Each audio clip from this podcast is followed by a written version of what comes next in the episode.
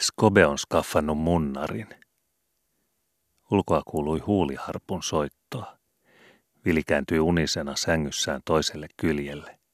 Hänellä oli näet lupapäivä tänään, eikä hän aikonut vielä nousta. Kellohan oli vasta puoli yhdeksän. Huuliharpun soitto kuului yhä selvemmin, mutta unenpöppöröisen Vilin korviin se ei vielä ollut ehtinyt. Hän vain venytteli itseään vuoteellaan. Äkkiä hän miltei hypähti sängyssään. Hän oli kuullut soiton. Mitä tämä on, ajatteli hän. Kukas pilkkaa munnaria? Hän kuunteli taas. Kuka saakuli se on, joka pilkkaa munnaria? Soitto kuului Skobelta päin, eikä soittaja voinut olla kukaan muu kuin Skobe. Se on Skobe, mutta mistä hiivatista Skobe on skaffannut munnarin, sanoi Vili puoli ääneen. Vili tiesi, ettei Skobella ollut rahaa millä ostaa, eikä tavaraa mihin vaihtaa, sillä muuta tavaraa hänellä ei juuri ollut kuin linkkuveitsi ja isän vanha käyttökelvoton kirves. Mistä hän sitten oli huuliharpun saanut? Se oli käsittämätöntä Vilille.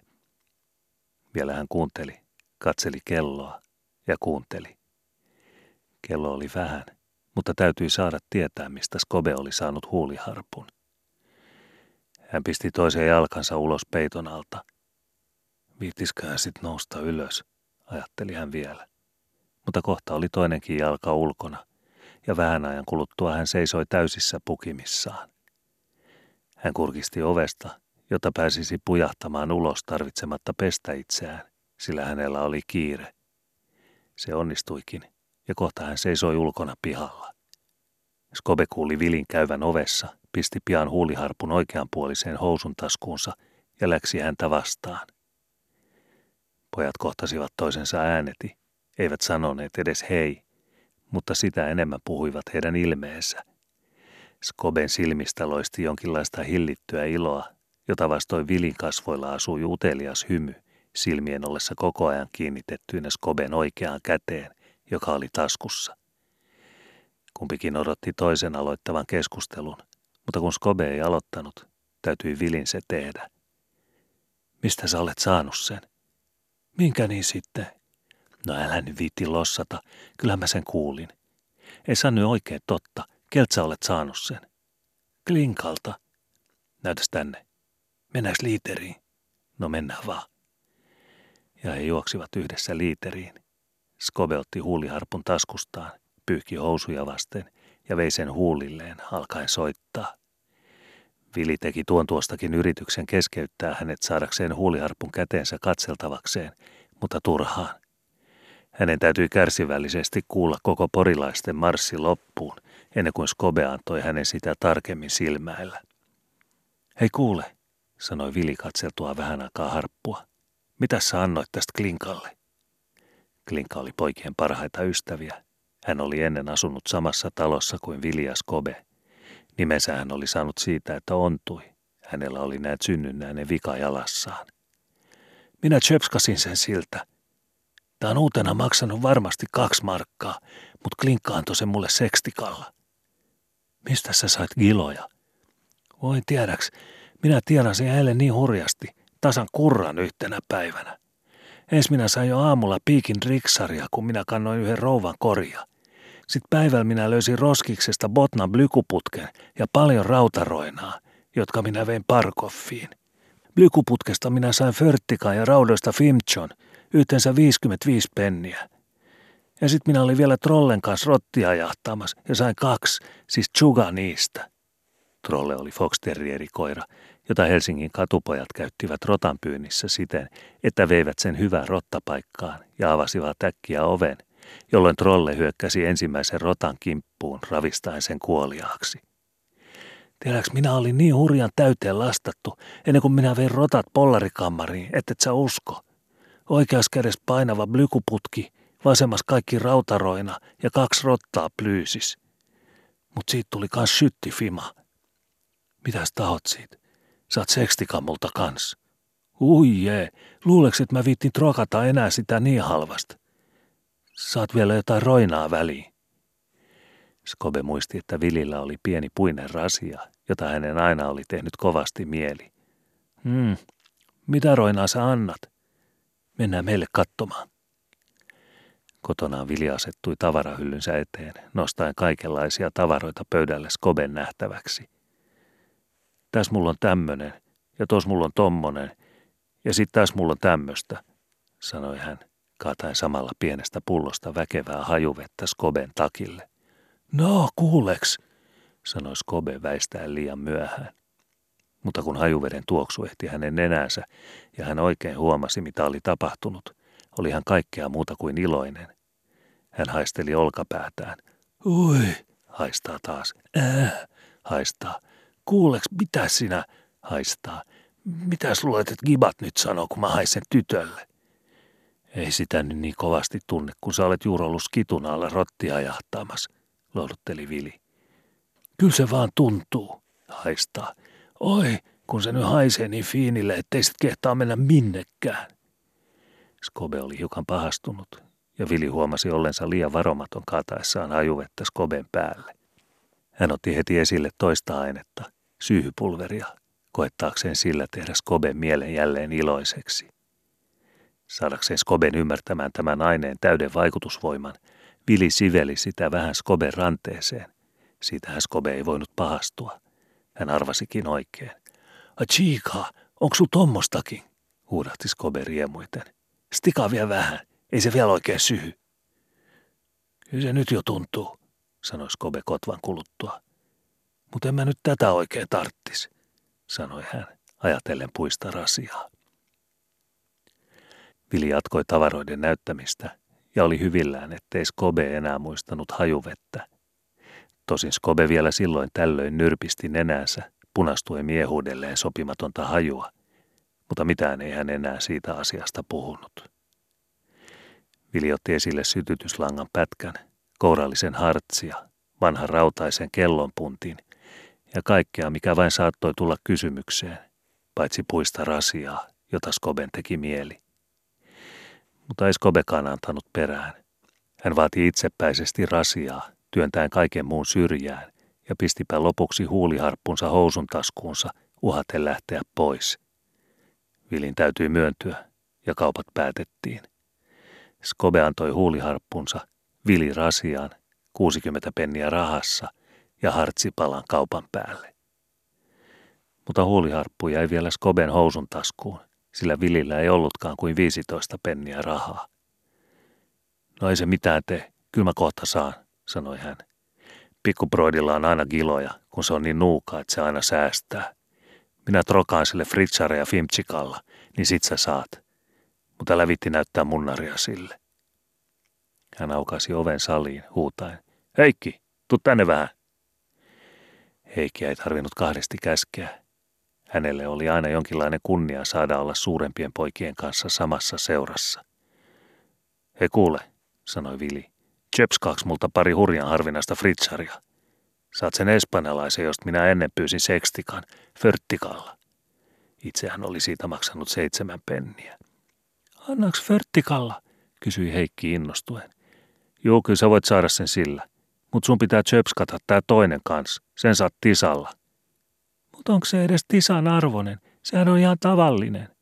On varmasti. Kyllä niitä on semmosia, jotka maksaisi tästä förttikan. No olkoon nyt sitten. Kun Vili oli saanut rahat, ei hän enää Heikkiä tarvinnut. Me pois nyt, että me saadaan olla rauhassa, sanoi hän Heikille. Mutta Heikki ei tahtonut heti mennä pois, nyt juuri kun oli saanut kaksi uutta postimerkkiä. Hän jäi äänetönä seisomaan sängyn viereen, eikä ollut Viliää kuulevinaan. No mitä sun tarvitsee jäädä tänne ja kuunnella, mitä me puhutaan? Eikö voi mennä nyt? Heikki kävi totiseksi painaen päänsä alas, mutta jäi kuitenkin paikalleen. Miksi hän ei saanut koskaan kuulla, mitä he puhuivat? Ja mitä he sitten oikeastaan puhuivat? Heikillä ei ollut ketään samanikäistä toveria, eikä hän niin ollen saanut koskaan puhua sellaista, jota muut eivät olisi saaneet kuulla. Mutta Vilillä oli nyt kerta kaikkiaan oma tahtonsa, ja kun Heikki ei hyvällä totellut, täytyi Vilin käyttää muita keinoja – hänen ei kuitenkaan tarvinnut käydä Heikkiin käsiksi, sillä hän tiesi erittäin tehokkaan keinon, millä suututtaa Heikkiä. Tarvitsi ainoastaan ottaa peili seinältä ja näyttää sitä hänelle. sillä kuudetta käyvä Heikki ei tiennyt mitään hävyttömämpää maan päällä kuin peilin näyttäminen oli. Ensin hän koetti luoda silmänsä lattiaan, käänsi sitten päänsä syrjältä toiselle välttääkseen peiliä, mutta Vili seurasi koko ajan peilillä taitavasti hänen katsettaan. Vihdoin Heikki potkaisi kiukuissaan, mutta se sattuikin sängyn jalkaan eikä Viliin, johon se oli tarkoitettu. Sitten hän läksi itkukurkussa huoneesta. Mä en koskaan enää Chöpskassult Fritsaria, huusi hän mennessään. Mutta Vili ei sitä paljoakaan välittänyt, sillä hän tiesi osaavansa yhtä hyvin lepyttää kuin suututtaakin. Oli tosiaankin helppo suututtaa Heikkiä. Tarvitsi ainoastaan asettaa peili siten, että hän näki omat piirteensä siinä kuvastuvan. Vili tiesi myös, miten parhaiten suututtaa palvelijatarta, Iitaa, matkimalla hänen liikkeitään ja tapojaan. Hän ei ollut koskaan nähnyt opettajansa niin raivoissaan kuin silloin, kun Skobe teki kourillaan ja peukaloillaan samoja liikkeitä, joita opettaja aina teki puhuessaan. Ja jos mieli erikoisesti suututtaa laulunopettajaa, niin tarvitsi ainoastaan nykäisevällä liikkeellä kohottaa päänsä pystyyn laulua aloitettaessa, aivan niin kuin opettajalla oli tapana tehdä. Mutta Vili ei tiennyt, että hän kaikissa näissä tapauksissa noudatti yleistä – ihmisten tunteita määräävää lakia, nimittäin sitä, että ihmistä, oli hän minkä ikäinen tahansa, ei mikään suututa niin kuin se, että hänelle näytetään, minkälainen hän on. Munarikauppa oli kummallekin pojalle mieleen. Skobe hypisteli käsissään omistamansa rasiaa, jossa oli 60 penniä rahaa ja hartsipalanen sisässä, ja Vili herkesi tuskin minuutiksikaan soittamasta. Mennäänkö katolle, sanoi Skobe Vilille tarkoittavalla äänellä heidän tavatessaan toisensa aamiaisen jälkeen. Hän piti taas kättään housun taskussa, herättäen Vilin uteliaisuutta. Mennään vaan, sanoi Vili, jonka katse oli taas kiintynyt Skoben housun taskuun. Kun he olivat asettuneet mukavasti katolle istumaan, otti Skobe esille aarteensa, kaksi miltei polttamatonta paperossin pätkää. Hän tarjosi Villille kohteliaasti lyhyemmän pätkän, pitäen itse pitemmän. Tämä Skoben kohteliaisuus teki Viliin syvän vaikutuksen. Vähän lakritsia oli jäänyt hänen taskuunsa, ja ennen kuin Skobe ehti pyytääkään, oli Vili taittanut hänelle pienen palan siitä. Pojat tunsivat olevansa mitä parhaimpia ystäviä. He vuoroin nimivät tupakkaa, vuoroin purivat lakritsia, niin etteivät ehtineet edes puhua. Nyt he olisivat voineet uskoa toisilleen suurimmatkin salaisuutensa. Skobella olikin jotain sydämellään. Ei mitään salaisuuksia, vaan ajatuksia, jotka suuressa poikajoukossa ehkä olisi tuomittu lapsellisiksi. Mutta tietäen hyvin, että Vilikin sisimmässään ajatteli samanlaisia ajatuksia, uskalsi hän nyt lausua ilmi omat mielimietteensä. Hei kuule, sanoi hän edes katsomatta Viliin. Mikäs sä oisit ennen? Sherlock Holmes vai Lurich? Hmm, mikä sinä oisit? Saa sinä ensin, kun minä kysyin ensin. Ei, sinä saat sanoa ensin, koska kysyitkin ensin. Mm, tot, noin. Kyllä mä olisin Lurich. Vai Lurich? Kuules, Lurich ei ole tappanut yhtään ihmistä, mutta Sherlock Holmes on tappanut monta. Olkoon vaan, mutta Lurich on vahvempi ja vetäisi koska tahansa Sherlock Holmesille päihin. Vai luuleks sinä kans? Tiedäks Sherlock Holmes onkin kierrompi kuin sit luulis.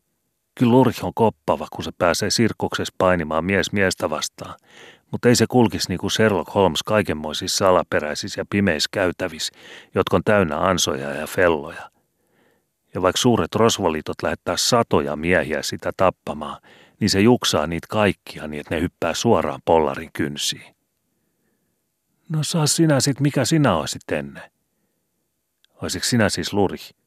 En minä sitä sanonut. Sanoithan. Niin, mutta kun sit oikein ajattelee, niin kyllä että ennen olisi Sherlock Holmes.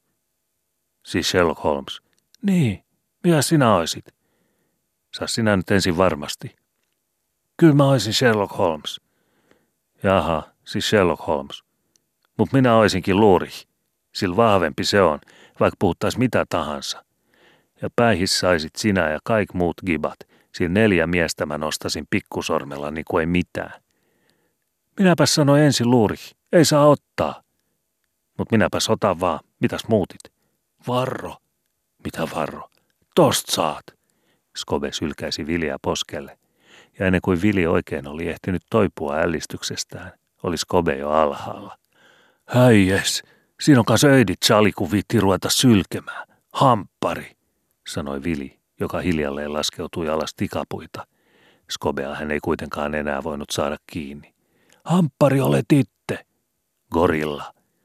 On se nyt aina parempi kuin Santeri Pimppu. Vili miltei säpsähti, mutta hillitsi kuitenkin itsensä. Hän ei olisi koskaan voinut uskoa, että Skobe uskaltaisi sanoa häntä Santeri Pimpuksi. Se oli mitä röyhkeintä häpeämättömyyttä Skoben puolelta, josta hyvästä Vili päätti vielä hänet löylyttää. Jokaisella oikealla katupojalla on joku nimi, jota hän ei voi missään muodossa sietää. Sellainen nimi oli Skobelle Gorilla ja Vilille Santeri Pimppu. Gorilla nimestä Skobe sai kiittää pystynokkaista naamaansa, erinomaista kiipiätaitoaan sekä notkeuttaan. Hän muistutti tavoissaan ja liikkeissään tosiaankin apinaa, etenkin voimistellessaan tikapuilla tai rekillä. Santeri Pimppu-nimen historia oli vallan toista laatua. Kerran koulussa välitunnilla oli mua Vili luokkatoveri piirtänyt ihmisen pään, jota toiset toverit sanoivat aivan vilin näköiseksi. Kun poikasakkiin sitten tuli eräs toveri, joka ei ollut kuullut keskustelua, annettiin hänen ratkaista, kenenkä näköinen kuva oli. Poika Parka, joka ei voinut aavistaa kuvan esittävää Viliä, sanoi leikillä kaikessa viattomuudessaan. Sehän on ihan kuin Santeri Pimppu. Mutta silloinpa Vilin otsa rypistyi, kädet puristuivat nyrkkiin ja hän hyökkäsi julmistuneena poikaa kohden.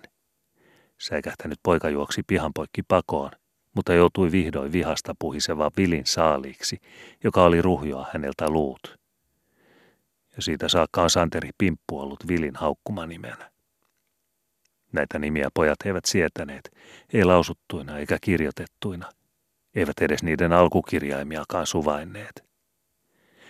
Tapahtui näet kerran talvella, kun suuret lumihanget peittivät pihan, että Vili syystä tai toisesta tahtoi hieroa tappelua Skoben kanssa. Hän kirjoitti kepillä lumihankkeen A-kirjaimen, A eteen L-kirjaimen, L eteen toisen L-kirjaimen ja sen eteen I-kirjaimen.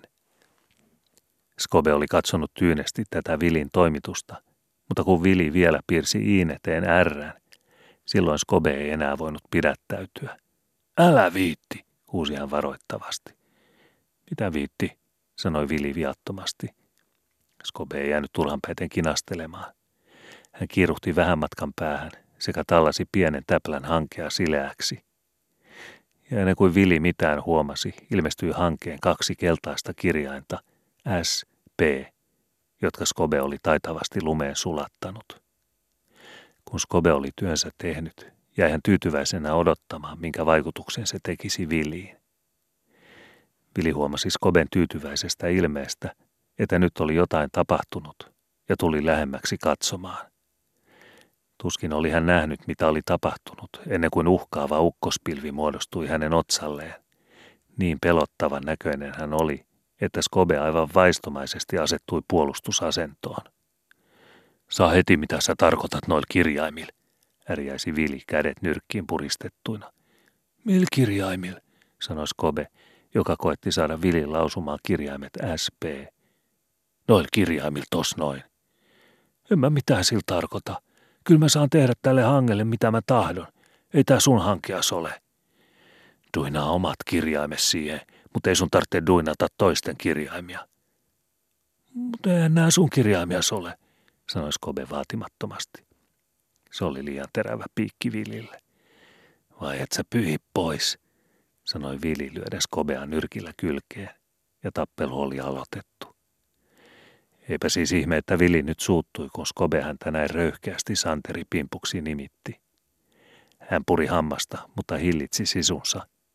Ei puhunut mitään, vaan koetti sen sijaan huomaamatta lähestyä Skobea, joka seisoi noin kymmenen metrin päässä.